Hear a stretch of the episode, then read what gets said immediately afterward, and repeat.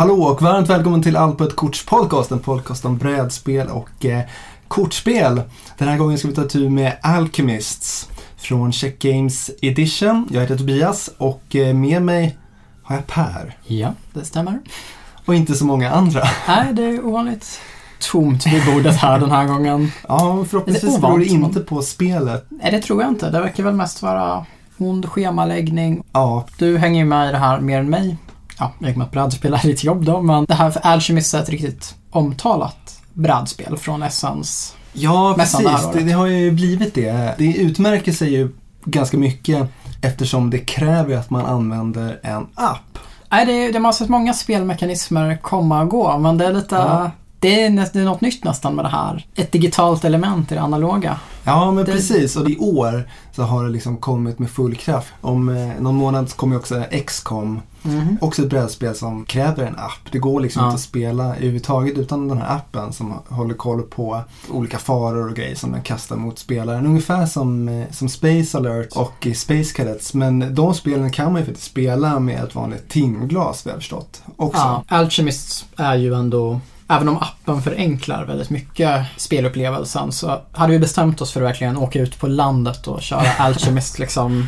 Utan el och vatten? Ja, utan el och vatten liksom. Så om vi hade tagit med en tredje person så hade den personen kunnat sköta allt det som appen nu beräknar åt oss. Ja, precis. Och det är ju faktiskt rätt fint tänkt av dem att faktiskt erbjuda en sån möjlighet. Ja, även om det kan kännas som att, jag vet inte riktigt vem man för den personen är helt utestängd från spelet. Eftersom det är ett gäng alkemiska formler som är alltså väldigt hemliga. Så den som skulle sitta och sköta det här får ju inte heller gripa in i spelet utan då är det den personens uppgift här att sitta med ett litet schema. Och... Ja, precis. Den personen blir ju verkligen facit och facit bara. Ja. Det är förmodligen lagom roligt att vara den personen. Ja. Men kanske man har någon eh, icke spelintresserad släkting eller vän som kanske sitter och läser en bok under ett stearinljus kan hålla koll på det här åt en. Om man nu åker man, ut på landet ja. Man vill gnida in riktigt hur meningslöst med brädspel liksom genom den här otroligt otacksamma uppgiften.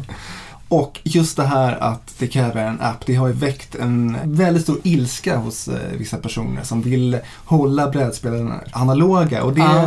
det kan jag ju såklart ha en viss eh, förståelse för. Även om nu i, det här fallet, så, som vi precis förklarade, så går det att spela med eh, människor och kartong. Ja, ja precis. Men appen gör det nog till en behagligare upplevelse. Ja, men det finns väl en rädsla där att det är så här kommer se ut framöver med spel. Att eh, kräva digital utrustning, uh. att man frångår just det här analoga, sitta med kort och ha reglerna i huvudet och sådär. Mm. Personligen så känner jag att eh, det finns nog ingen risk för det alls. Men jag tycker att det är kul när man leker med, med formen, mm. när man introducerar nya element på det här sättet. Där det faktiskt fyller en funktion mm. också. För eh, det är ju så här om man ska dra spelet väldigt, väldigt snabbt så man ska försöka klura ut vad de här olika elementen innehåller. Vad de här olika skorpionstjärtarna och grodarna, vad de har för kemisk uppbyggelse. Och det är det som den här appen gör. Den helt enkelt eh, slumpar fram vad den har för uppsättning av eh, tre kulörer kan man säga som kan mm. vara plus eller minus.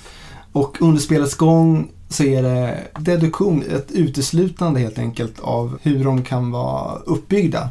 Mm. Det finns någon liten fin lore här då. Ja, men man är ett gäng glada alkemister som hänger kring något hov här och ja, man kan kunna sina grejer, man kanske inte kan dem, men det gäller liksom att hävda sig i det här akademiska prestigefighten. Så att man kan publicera lärda små böcker här. Ja men liksom till exempel, vad är det egentligen en skorpionstjärt gör? Ja men det ska jag förklara i min bok. Och den behöver inte nödvändigtvis stämma. Utan eh, jag kan ju ta en chansning att jag tror jag har knäckt koden till vad en skorpionstjärt är. Och fram tills att den här boken har vederlagts kan inte han publicera en egen bok för då, nu är jag auktoriteten på området. Men han kan välja att gå in med sin akademiska prestige och liksom stödja den här tesen och nicka. Ja, jo men så är det. Mm. Det vet ju alla. Och det innebär att vi båda får lite ryktbarhet som sen omvandlas till poäng i slutet. Men hade vi varit fler här då så hade ju kanske en tredje elak spelare helt plötsligt kunnat ta reda på, stämmer det här?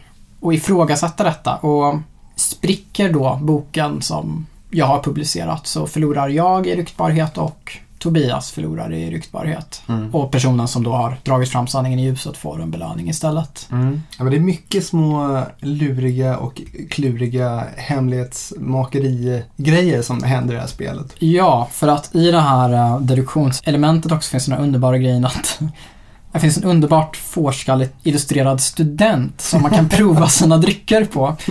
Varje runda kommer in en ny student och liksom brinner för vetenskapen och testar då drycker gratis för att ja, han utgår från de här visa, fina alkemisterna. De vet vad de gör. Liksom, det är klart att han ställer upp för vetenskapen, men så fort någon har gett honom en felaktig dryck så ställer han sig fortfarande upp på att låta sig experimenteras på, men han börjar ta betalt för det.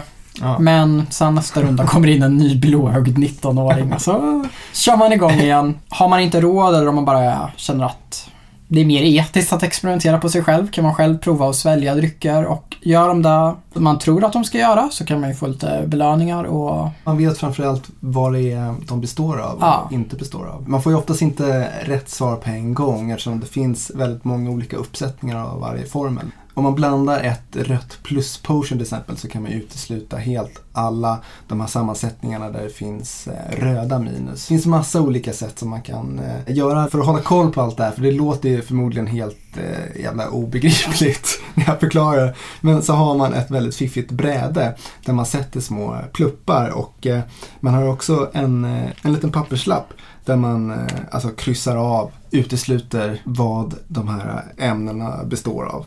Så att eh, till slut så hoppas jag att eh, man kommer liksom eh, kunna klura ut ungefär vad de här består av. Och eh, då kan man vara, som Per precis beskrev, våghalsig och kanske inte vara helt 100% säker på vad den är uppbyggd av. Men man kanske ändå vill visa sig på styva linan och publicera en, ja vad ska man kalla det, doktorsavhandling ja, i, man... i vad groda består av.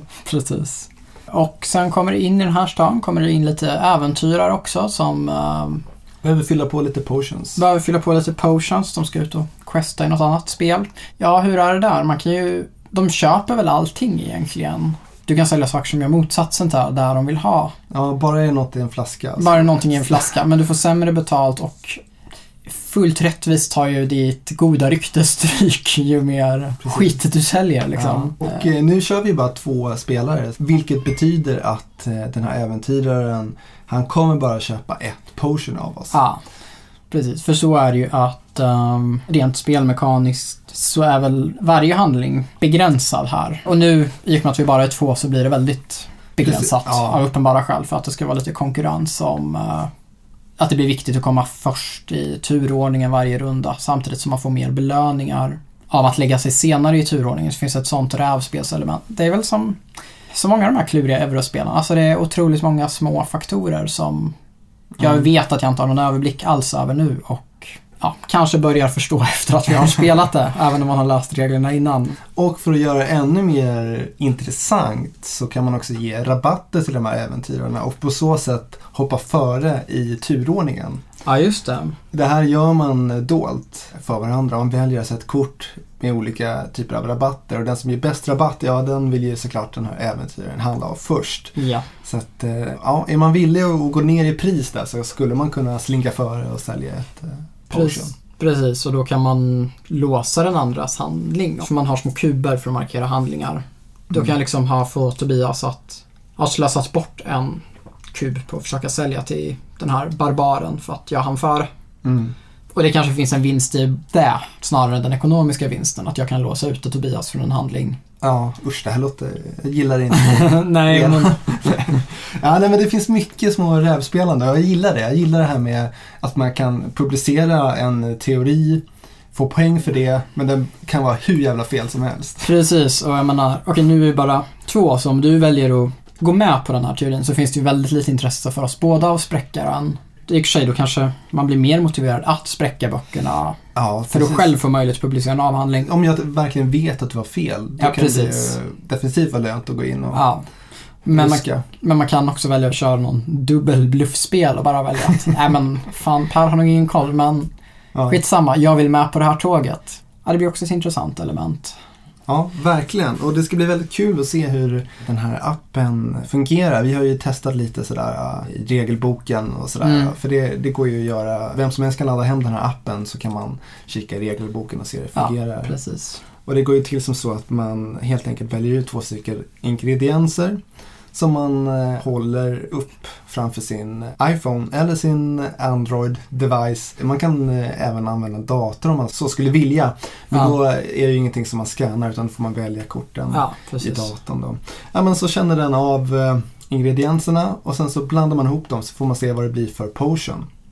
Och den här informationen, det är det som är det väsentliga för att kunna kryssa av saker och ting här. Yeah. Ja, men det här spelet, Alchemist, varför är det här mitt mest efterlängtade spel att få prova. Jag vet inte ens om jag har sagt det. Men eh, jag är väldigt, väldigt uppspelt inför att ah. testa det här spelet. Jo, jo men eh, jag tror jag vet, men jag är inte säker på att alla podcastlyssnare vet här. Nej, men det här är ett spel som kommer från eh, Check Games Edition och de är ju absolut eh, mina favoritutgivare av spel. De har ju Vlada Schvatil. Ja, som har gjort Dungeon Pets. Ja, som har gjort Dungeon Pets, som har gjort Dungeon Lords, Galaxy Trucker, Space Alert, Tash Kalar, Mage mm. Knight. Han har gjort eh, väldigt, väldigt många fina spel och de flesta av de här kommer från Check Games Edition. Just det här spelet är utvecklat av eh, Matus Couture. Couture? Ja, jag, jag försöker läsa upp och ner. Ja. Men, eh, Matus Kotry. Med, eh, med reservation för att vårt tjeckiska uttal kan vara lite ringrostigt. Men, uh... ja, men jag tror till exempel Vlada Schvatil. Jag har ingen aning om hur man uttalar Nej. det. Men jag tror att det ska typ vara Schvatil. Ah, ja. Jag tror att det inte ska vara Schvatil som man ofta gärna vill dra till när man ser alla de här C och Håna och grejer. Eh, hur som helst, eh, han är ju en del av Check Games Edition och eh, vad jag förstått har någon slags övervakande roll där över all spelutveckling av spel som de publicerar. Och jag har fortfarande inte spelat ett spel från dem som jag inte tyckt om. De har ju även gjort eh, en hel del spel som inte Vlada själv har gjort. De har gjort Solkin till ja, exempel, precis. Last Will och eh, ja, jag tycker jättemycket om dem. De är alltid väldigt fina spel. Otroligt vackra och genomtänkta, finurliga på sätt som jag bara känner en stark kärlek inför. Ja. Och det här är ju också David eh, Kochard som har illustrerat och han är jag också otroligt svag för. Han har gjort, som du nämnde, Dungeon Pets och eh, Dungeon Lords. Det är han som står bakom alla de här små impsen och filurerna. Och han har även gjort det här och eh, jag tycker det ser fantastiskt ut. Någon slags eh, Hogwarts eh, School of Magic som man har hamnat på här ja. blandat med någon slags eh, tjeckisk eh, komedi kanske. Jag vet inte. Ja, det finns en fantastisk... Jag gillar ju verkligen den här hoppfulla studenten som man kan experimentera på gratis som har ett litet överbett och ler väldigt dumt och modigt när man sträcker fram en potion och säger prova det här. Ja. Kanske är svårt att beskriva i ord men den är, det är väldigt fint, det är väldigt mycket humor i det och väldigt mycket kärlek till små detaljer. Mm. Och så är jag också oerhört nyfiken på det här med appen. Jag tycker att det här låter som någonting nytt som inte gjorts förut. Så att det ska bli väldigt roligt att testa. Ja, jag tycker vi provar helt enkelt. Ja, vi börjar blanda. Vad, är din, vad har du för förhållande till alkemi, alkemi egentligen här? Ja, inte sådär jätteinsatt men det dyker väl upp lite sådär i historiska försökt, romaner. Jag har aldrig försökt göra guld, nej. Ja. Själv då? Är det någonting du sitter och... jag, var, var ju lite inne på att bli parfymör när jag var mycket ung. Aha, okej. Okay. Jag vet inte, får se om det ligger mig i fatet. Nej men eh, jag tycker, jag älskar ju den här bilden av eh, en slags eh, alkemist som blandar ihop olika sörjor av eh, grodor och märkliga växter och svampar och ja, jag vet inte. Ja. Det, det känns som ett eh, ganska spännande tema också överlag. Det känns inte riktigt som att det finns sådana här trolldrycksblandande spel. Jag vet att det finns Wizards Brew. Men eh, utöver det så har jag, ja, jag vet inte. Nej, jag, jag är peppad på det här. Ja, jo, men det vill jag nog säga att jag också är.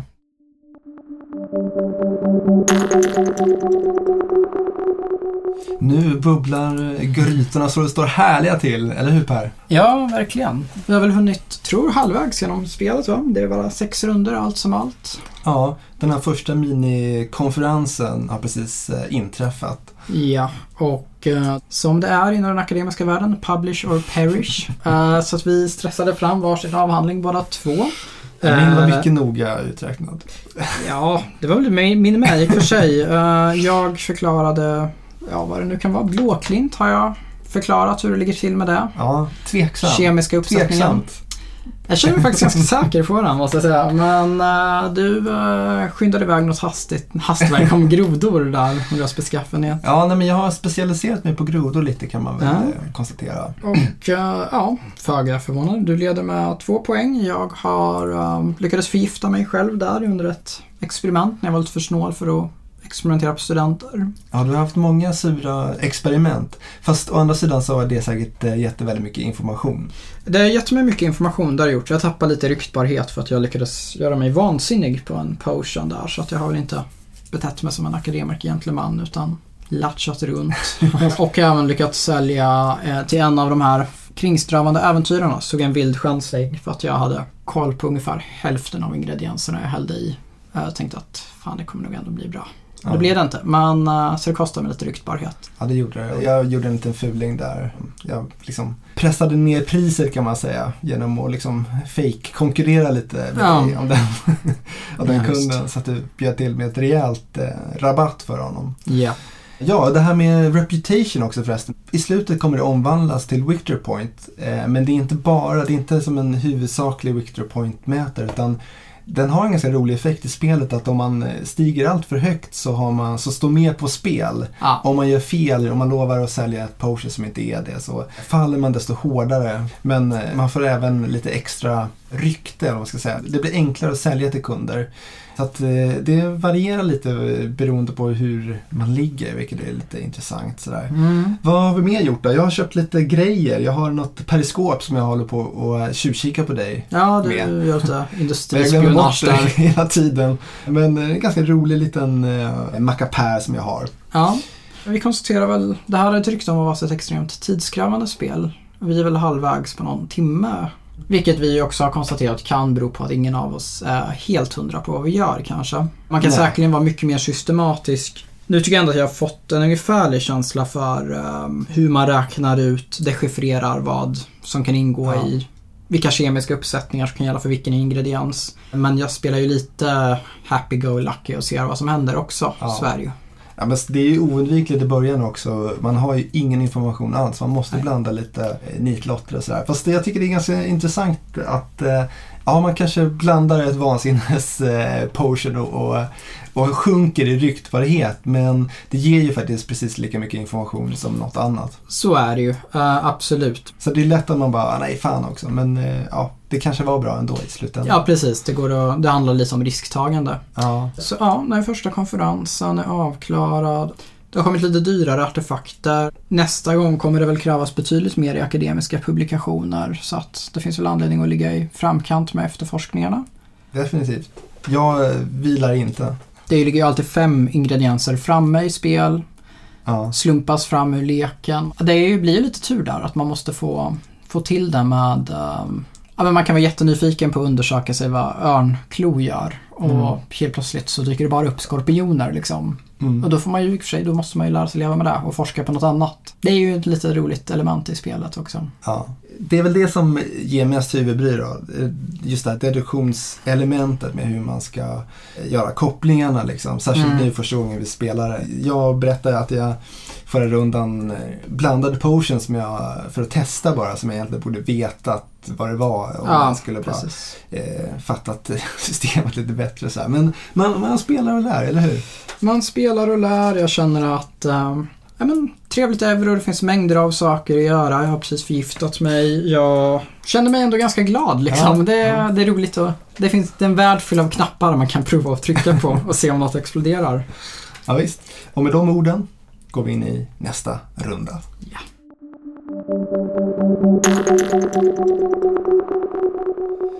Ja Per, här är vi, näst sista rundan i Alchemist och eh, vi måste avbryta här. Det är ju tyvärr så att spel tar tid och ibland så hinner man inte riktigt. Nej, precis. Men vi har kommit väldigt långt på vägen, som sagt näst sista rundan här. Så att det hade väl blivit en sista call for papers på den akademiska konferensen. Mm. Eh, Jag planerade väl att eh, sätta min seal of approval på din grodteori, Jaså? även om Ja. jag misstänkte att det var phony, men det finns ett gäng olika seal of approval som röjs i slutet av spelet och jag hade väl tänkt att ja. maxa den. Jag tänker också så här, sista rundan. Nu har vi inte sådär jättemånga seals of approvals ute i spelet. Eh, Nej. Då hade man ju säkert bara velat sätta hur många som helst, eller man kan ju bara sätta två stycken. Ja. Så är det, vardagen bryter in ibland. Och det hade varit lite roligt att spela det till slut och se hur saker hade löst sig här. Ja, det blir uh, verkligen intressantare och intressantare för att uh, man blir säkrare och säkrare på vad man håller på med. Ja, men det finns något väldigt tillfredsställande där. Innan jag var tvungen att bryta var jag ändå tvungen att kolla att min formel för att tillverka vansinnesserum stämde och det gjorde den. Och det är en sån enorm lättnad. Ja, men för det Man känner sig lite smart. enklare och, och enklare i spel. Nej, det hade varit väldigt kul att spela färdigt. Se hur det hade gått. Ja, men baserat på det här första smakprovet då. Vi har ju som sagt inte, inte ens spelat en hel omgång. Det skulle ju komma en runda till. Och i slutet så blir det också en sån här sista exhibition med lite ja. uppvisningar och grejer som, som säkert också spelar in på.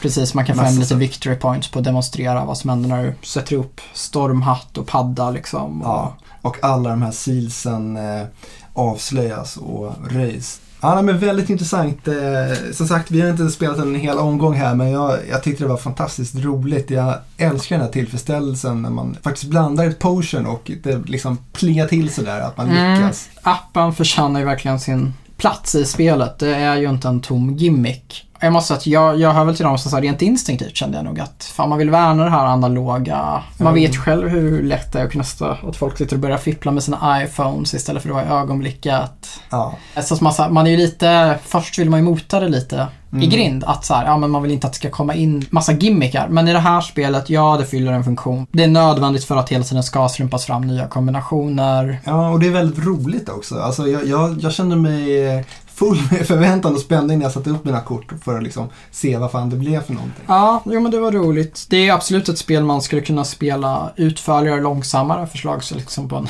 speldag, en helgdag där man också vet att man kan sitta och göra sina beräkningar, låter det ta tid. Ja, komplexiteten och just tiden det tar att spela är säkert för många en, en nackdel såklart. Det är inte ett nybörjarspel, men jag måste säga att um, med reservation för att ingen av oss bemästrar det, ingen av oss spelar det till punkt så jag har väldigt svårt att köpa att det har gått tre timmar och det är ju ett bra betyg. Ja, för, att, för det finns många spel man verkligen kan uppskatta men man har också känslan av att nu har fan suttit här, man börjar bli trött i skallen. Jag hade inte den känslan med Alchemist utan jag tycker det var många kärleksfulla små detaljer. Det finns något väldigt finurligt i det här. Liksom att lägga fram sina teorier. Jag menar jag la fram en avhandling var 50% säker på. Man blir väldigt stressad för det kommer en konferens och du måste bevisa dig. Ja. Och man vill ju gärna vara säker. Man känner sig väldigt stolt när man räknar ut någonting på ett lite barnsligt sätt. Ja, för jag menar, det måste man ju rimligtvis göra förr eller senare. Spelet ja. är ju byggt för det men eh, man känner sig extremt nöjd.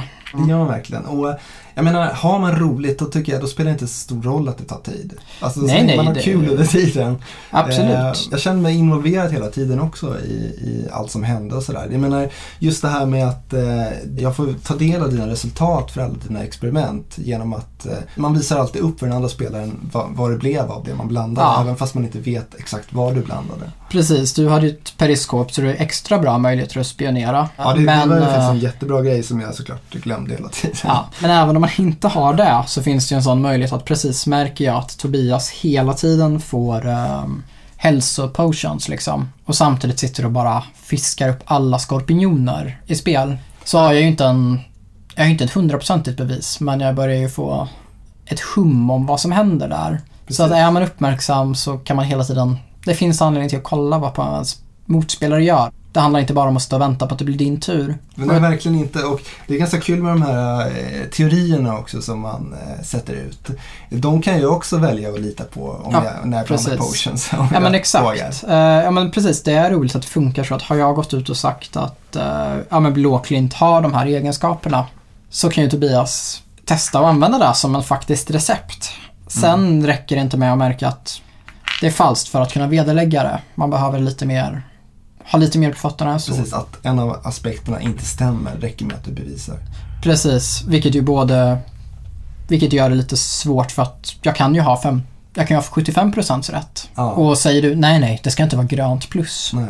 Och så, ja det ska visst vara grönt plus. Då är det du som tar stryk, inte jag. Ja, och om du lyckas här då, då får du också lyfta fram en egen teori. Så att den eh, actionrutan är ju faktiskt ganska kraftfull om man verkligen sitter inne på rätt svar. Ja, ja visst. Nej, det finns mycket att återkomma till i det här spelet. Det känns som man har um, skrapat på ytan. Jag tycker det fanns ändå ganska spelarvänligt. Det finns de här actionkorten som, eller det heter de inte, de heter favors. Så det är ju lokalbefolkningen som hjälper en med saker. Man kan få, ja, som lite råskinn som till exempel kan man spela ut för att få gå före de andra alkemisterna på en handling som är särskilt viktig för en.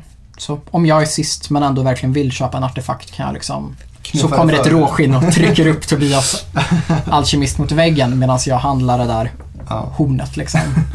Ja. Så att det finns många små saker som är väldigt enkla.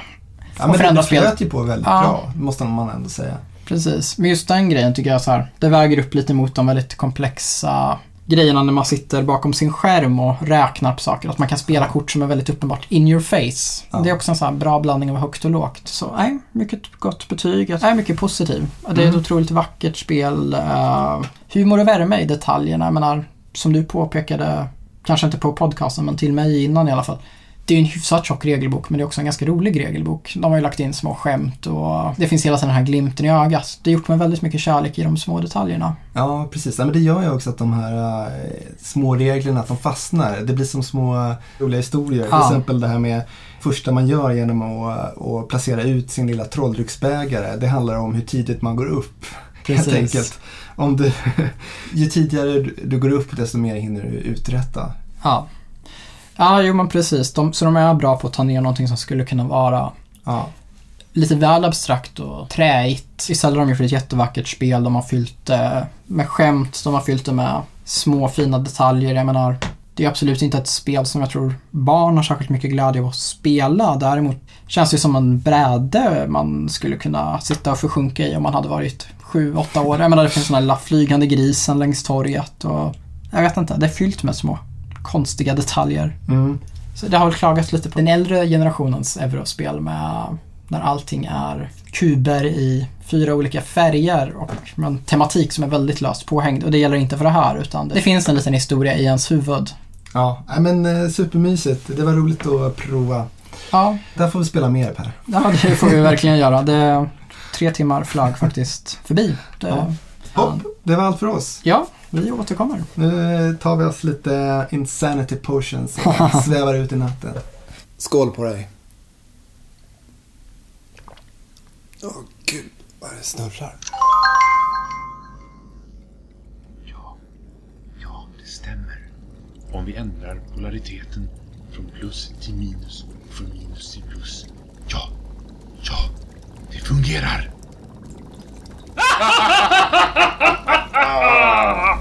Det här är KJ Och det här är Sofie. som eh, talar till er direkt från vårt laboratorium. Där vi med eh, alkemins hjälp lyckats hacka oss in i denna podcast. Så, vad har du för tankar om detta spel?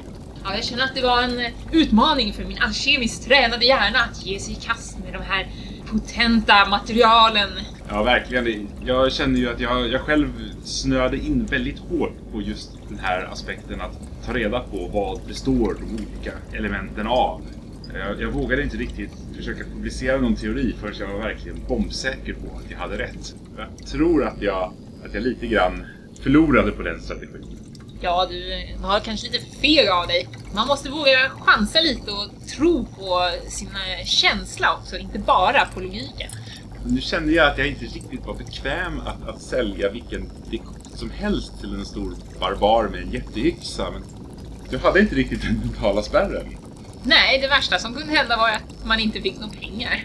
Men eh, ofta mycket information och ofta fick man ju pengar eftersom jag är så fantastiskt bra på att blanda ihop saker. Ja, det är ju en helt klart en fördel om man är fantastiskt bra på att blanda ihop saker. Hur känner du för de eh, lite senare delarna i spelet när, eh, när det börjar bli mer eh, läge för eh, uppvisning? Jag, jag själv briljerade ju och Ja, jag, det gick ju inte så dåligt för mig heller, men jag skulle gärna känt att, att det här hade varit en större del av spelet. Mer att få, få briljera med sina kunskaper. ja, det kan jag kanske hålla med om.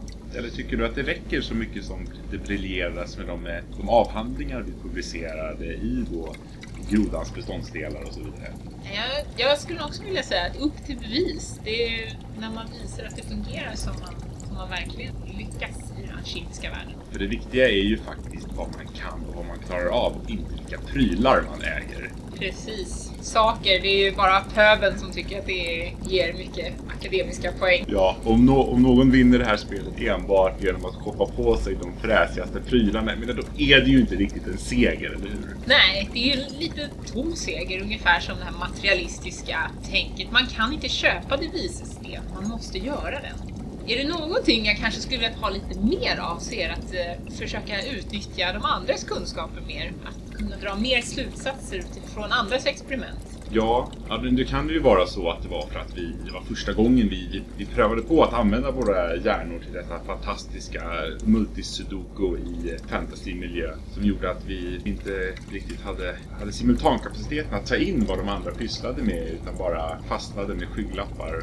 Kanske den osäkerheten i det man kunde tolka ut ifrån vad andra plockade på sig i skogen och sen vad de fick för resultat. Det var, det var lite för lite information för att det skulle kännas relevant att analysera den. Men eh, det var ju väldigt intressant att se när, när någon annan postade en avhandling. När man själv kände att ja, det där tror jag också. Men att sen få reda på att, att personen i fråga bara, bara tog chansade. Det var mycket luck guesses tror jag i vårt senaste kemiska äventyr. Ja, men det är ju också lite grann den sköna att, att du kan bluffa att du har oändlig kunskap. Det är ju faktiskt väldigt realistiskt jämfört med den verkliga akademiska världen. Men på det stora hela så var det ju en svindlande upplevelse att eh, ge sig i kast med de här materialen och helt klart en utmaning för både tävlingsmänniskan och logiken inom en. Ja, precis. De logiska aspekterna av min hjärna tände på alla cylindrar och verkligen gick in för det här att, att, att finna elementens sanna uppbyggnad. Det finns ju även en strategisk eh, dimension i att man, eh, att man kanske måste chansa lite för att få poäng tidigt i spelet och det finns ju även någonting för den materialistiskt lagde. Ja, precis. Det finns ju som i så många spel flera vägar till seger. Men ändå så känns det ju som att den, eh, det lite bästa är när du, när du lyckas slura ut att padda, det är stort blått plus, litet grönt minus och litet rött plus. Nej men så är det ju inte. Det är ju ett stort rött plus och ett litet grönt minus och ett litet blått minus. Ja men i sådana fall så skulle inte det här fungera. Usch. Jösses, vad var det där? Och precis som att jag lyssnade på två stycken eh, dåliga förlorare. Nej, skämt åsido, vi hade jättekul när vi spelade. Tack till Sofie och KJ för deras bidrag i den här podcasten. Jag har alltså nu spelat Alchemist en och en eh, tre fjärdedels gång kan man säga. Och eh, jag älskar verkligen det här spelet. Jag tycker det är superkul. Just den här omgången som vi fick redovisade för så valde jag en ganska annorlunda väg. Jag köpte grejer helt enkelt som de inte varit sena att påpeka.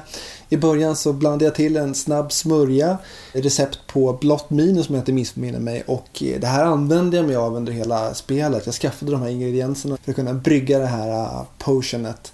Eh, för att sälja till kringvandrande äventyrare och på så sätt få in pengar för att köpa massa coola grejer. Och det var ju väldigt upplagt för mig att göra egentligen eftersom varken KI eller Sofie var intresserade av det här i huvudtaget. Nej, men jag passade på att roffa åt mig och eh, jag var ganska säker också på att de här de kommer köra stenhårt på säkra kort här. De sätter en prestige i att ha stenkoll hur elementen är uppbyggda. Så jag stödjer deras teorier helt enkelt. Men jag publicerade även två stycken själv som eh, faktiskt visade sig stämma. Så att eh, helt ute och cykla var jag inte. Men det är också det här jag älskar med det här spelet. Det handlar inte bara om att nysta i hur alla ingredienser är beskaffade och eh, vad man behöver för att blanda vad. Utan det är ett gediget worker placement-spel som man kan spela på olika sätt. Det finns ju som sagt många sätt som man kan eh, bluffa och få poäng på utan att kunna redovisa för hela den eh, periodiska tabellen liksom. Nej, ett väldigt bra spel och nu ska vi faktiskt avsluta den här podcasten. Tusen tack att ni lyssnade. Hör gärna av er med vad ni tycker och vad ni vill se i podcasten framöver. Ha det så gott!